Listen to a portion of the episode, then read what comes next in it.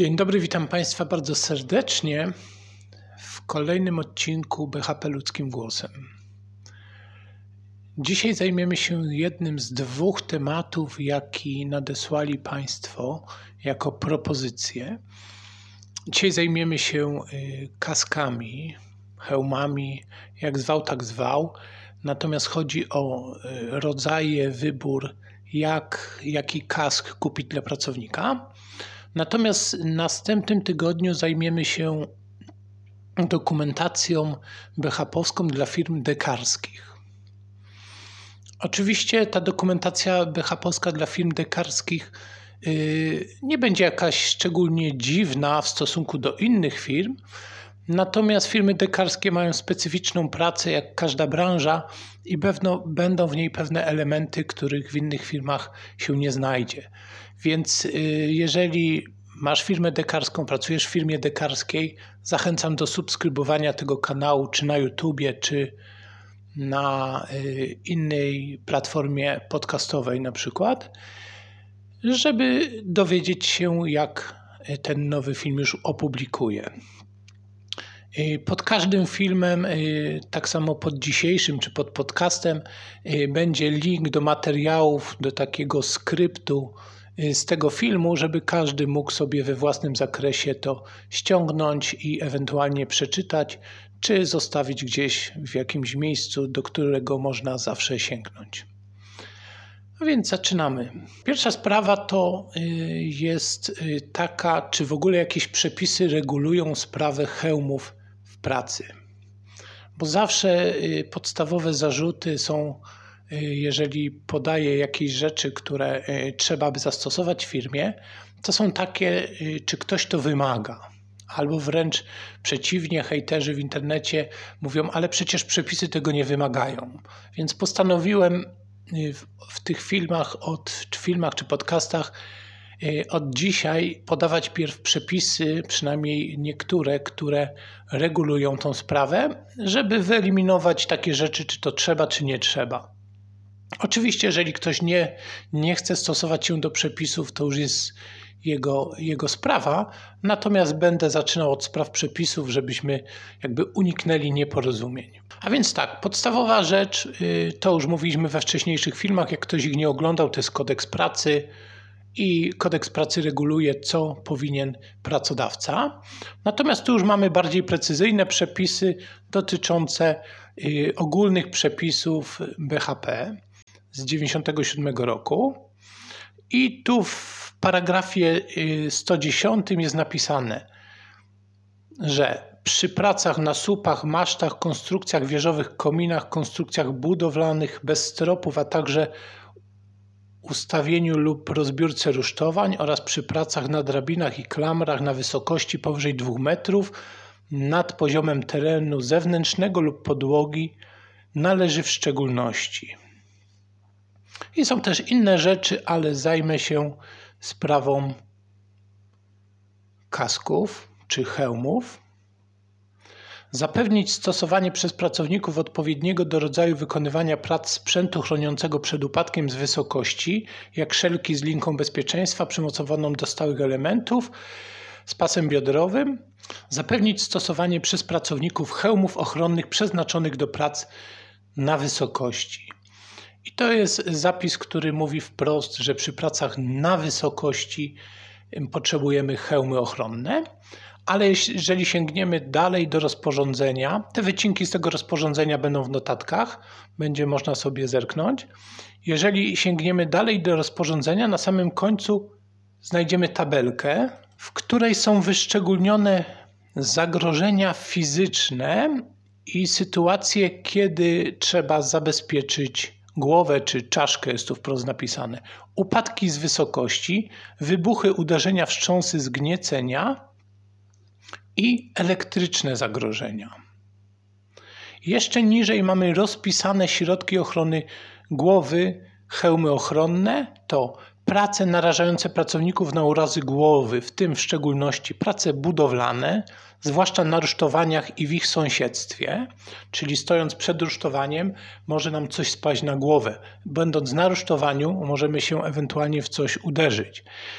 przy wznoszeniu i demontażu szalowania, przy rozbierkach obiektów budowlanych, prace montażowe instalacyjne, prace na mostach, konstrukcjach stalowych, masztach, wieżach stalowych, konstrukcjach hydraulicznych, wielkich piecach, w stalowniach, walcowniach, dużych zbiornikach, rurociągach, stacjach energetycznych, prace remontowe, montażowe przy kotłach i ich instalacjach, prace ziemne, skalne, prace w wykopach, rowach, szybach i tunelach, w pracę w podziemnych wyrobiskach, kopalniach odkrywkowych przy wydobywaniu węgla i innych surowców mineralnych, pracę z materiałami wybuchowymi, pracę przy wielkich piecach, zakładach przeróbki ród, kuźniach, odlewniach metali, pracę w, w sąsiedztwie urządzeń do podnoszenia dźwigów, przenośników, pracę przy piecach przemysłowych w stoczniach, przy man, prace manewrowe na kolei.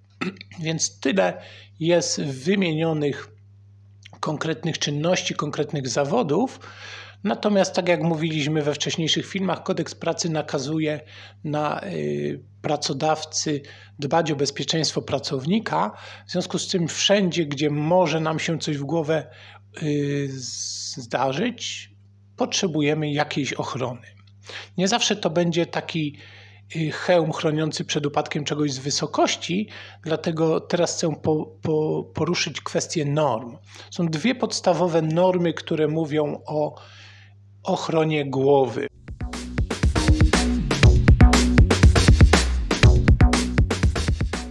Jest to norma 397 i ona mówi o Y, y, zminimalizowaniu liczby wypadków oraz ochrony pracownika w obszarze pracy przed urazami pochodzącymi od spadającego przedmiotu, uderzeniem o nieruchomy przedmiot lub siłami poprzecznego ścisku. Czyli z polskiego na nasze norma 397 to norma dotycząca kasków, kiedy możemy się w głowę uderzyć lub może nam coś spaść na głowę lub może ta głowa zostać y, przygnieciona w jakimś miejscu. Jest jeszcze druga norma 812 to są lekkie hełmy przemysłowe.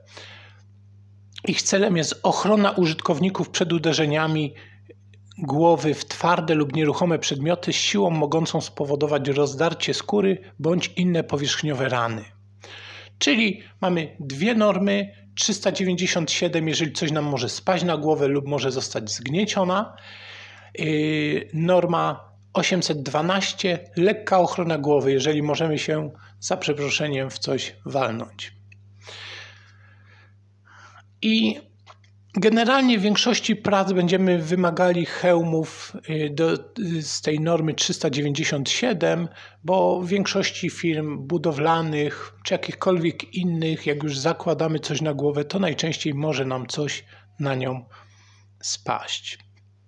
Sprawa jest jeszcze problematyczna dotycząca pracy na wysokości, ponieważ y, część firm do pracy na wysokości używa sprzętu alpinistycznego i kasków z normy 12492, natomiast ona nie jest wymagana przez prawo. Jest to dodatkowa, można powiedzieć, norma dająca dodatkowe zabezpieczenie.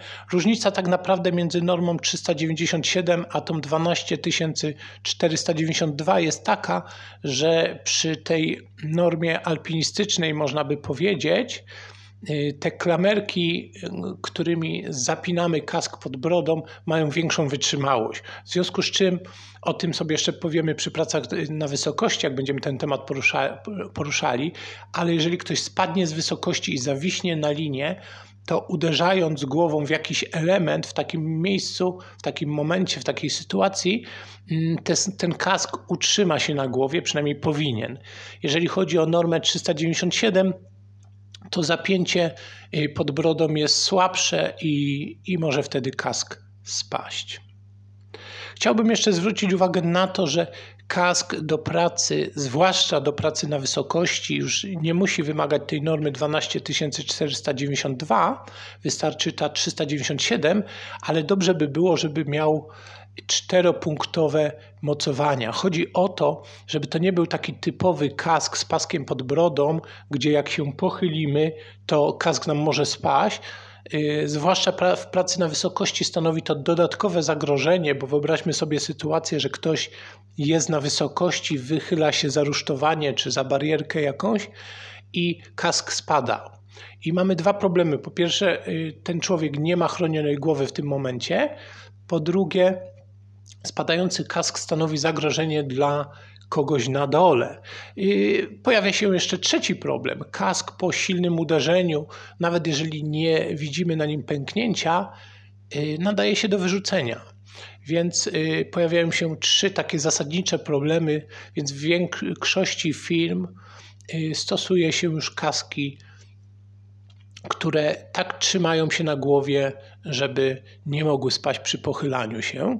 Oczywiście, jeżeli je dobrze dopasujemy, i to jest warunek konieczny przy każdym sprzęcie, który ma nas przed czymś chronić, podobnie jak pasy bezpieczeństwa w samochodzie w tym momencie zostały zrobione tak, że one się same napinają. Podobnie y, no, kasków jeszcze tak nie wymyślono, kask musimy dopasować. Różne są sposoby mocowania kasku na głowie, nie będziemy tego dzisiaj poruszać, bo jak ktoś pójdzie do sklepu czy do hurtowni BHP i będzie chciał sobie wybrać, to przymierzy kilka rodzajów i zobaczy, który mu się najlepiej na głowie trzyma i który sposób mocowania jest najlepszy.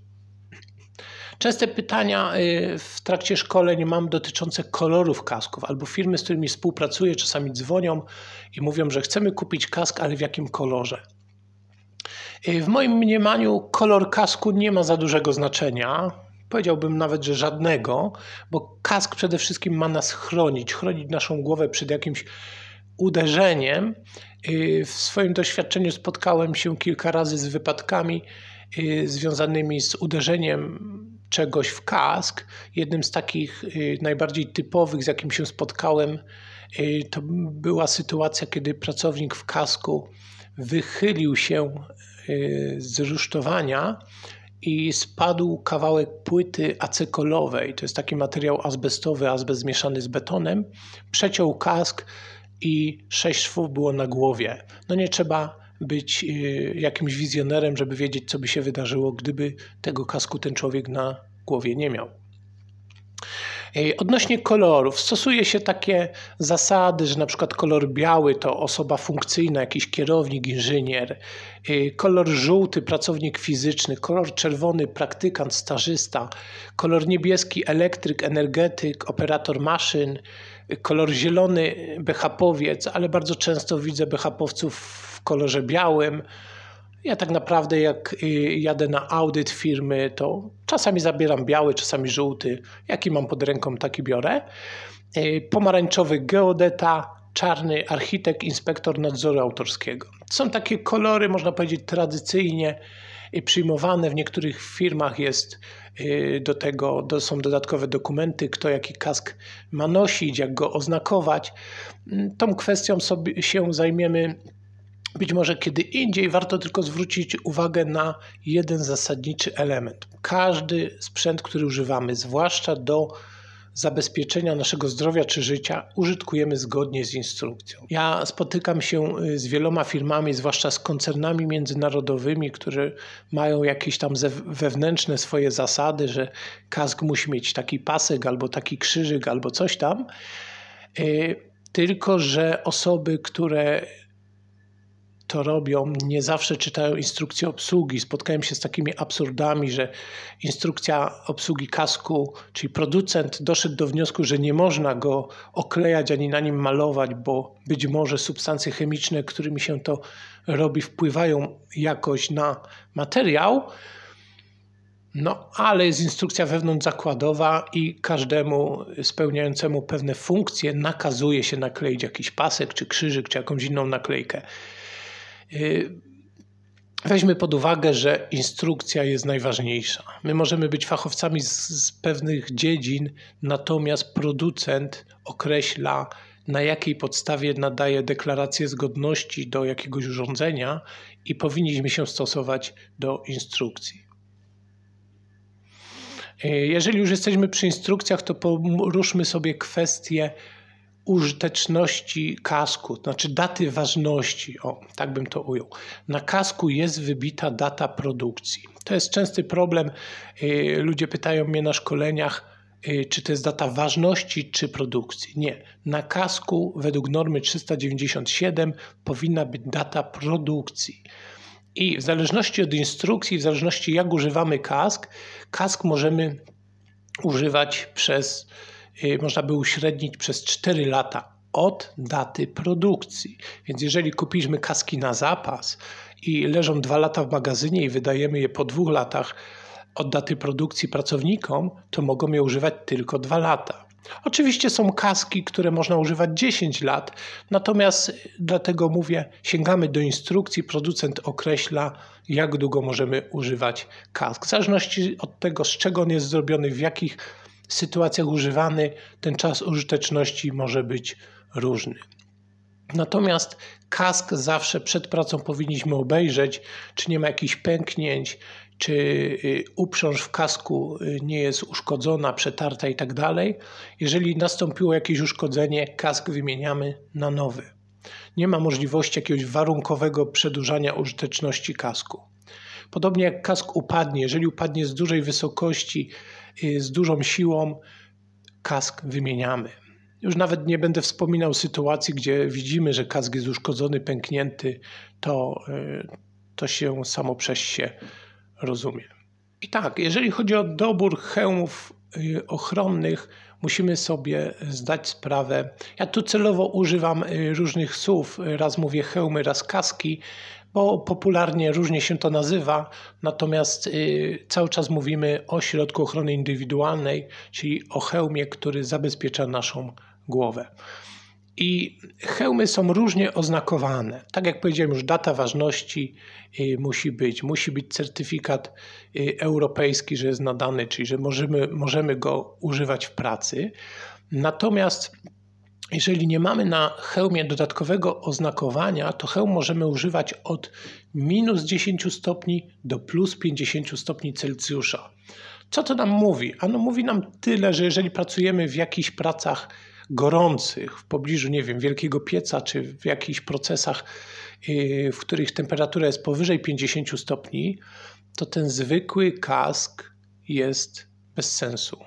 On nie spełnia swojej funkcji, a w przypadku zagrożenia, powiedzmy, życia czy zdrowia, może nie zadziałać. Jeżeli chcemy mieć kask na, y, do pracy w warunkach atmosferycznych polskich, w których może być niższa temperatura niż minus 10, to powinniśmy co najmniej zakupić kask, na którym jest yy, napisane minus 20 stopni Celsjusza. Wydaje mi się, że niższych temperatur w naszych warunkach, yy, no chyba że ktoś gdzieś w górach pracuje wysoko, to yy, się mogą zdarzyć. Natomiast w większości firm budowlanych myślę, że to mogłoby wystarczyć. Natomiast jeżeli ktoś pracuje przy niższych temperaturach, no to są kaski do minus 30 i analogicznie jak we wcześniejszym, minus 30 stopni Celsjusza będzie na tym kasku napisane. Czyli wracając y, do początku, jeżeli nie mamy żadnego oznakowania na kasku, on jest od minus 10 do plus 50. Jeżeli jest minus 20 napisane, to jest od minus 20 do plus 50. Jeżeli jest napisane minus 30, to od minus 30 do plus 150. Oczywiście w instrukcji też to będzie napisane, ale na pierwszy rzut oka, żebyśmy umieli to rozpoznać. Na kasku może być również napisane plus 150 stopni Celsjusza. To jest taki typowy kask do prac yy, w podwyższonej temperaturze.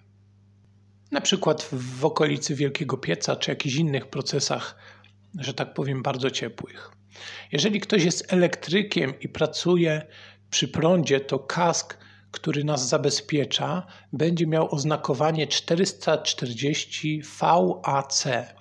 To będzie znaczyło, że jest właśnie do 440 V zabezpiecza. Oczywiście może mieć wyższe zabezpieczenia, wtedy będzie wyższa y, ilość volt podana. Jeżeli głowa pracownika jest narażona na odpryski metali, to będzie napisane na kasku MM. Jeżeli jest na y, potrzebne zabezpieczenie przed jakby zgnieceniem głowy, to będzie oznakowane LD. Tych oznakowań jest dużo, dlatego zachęcam zastanowić się, jakie zagrożenia mamy w pracy i dopiero wtedy dobierać kaski. Tak jak już powiedziałem, z tego filmu już można wywnioskować, że standardowy kask do pracy w firmach budowlanych czy firmach dekarskich już jest niewystarczający, ponieważ te temperatury w zimie mogą być niższe, a wątpię, że mamy kask na lato i kask na zimę. Myślę, że to tyle na dzisiaj. Y, poruszyłem najważniejsze kwestie związane z kaskami.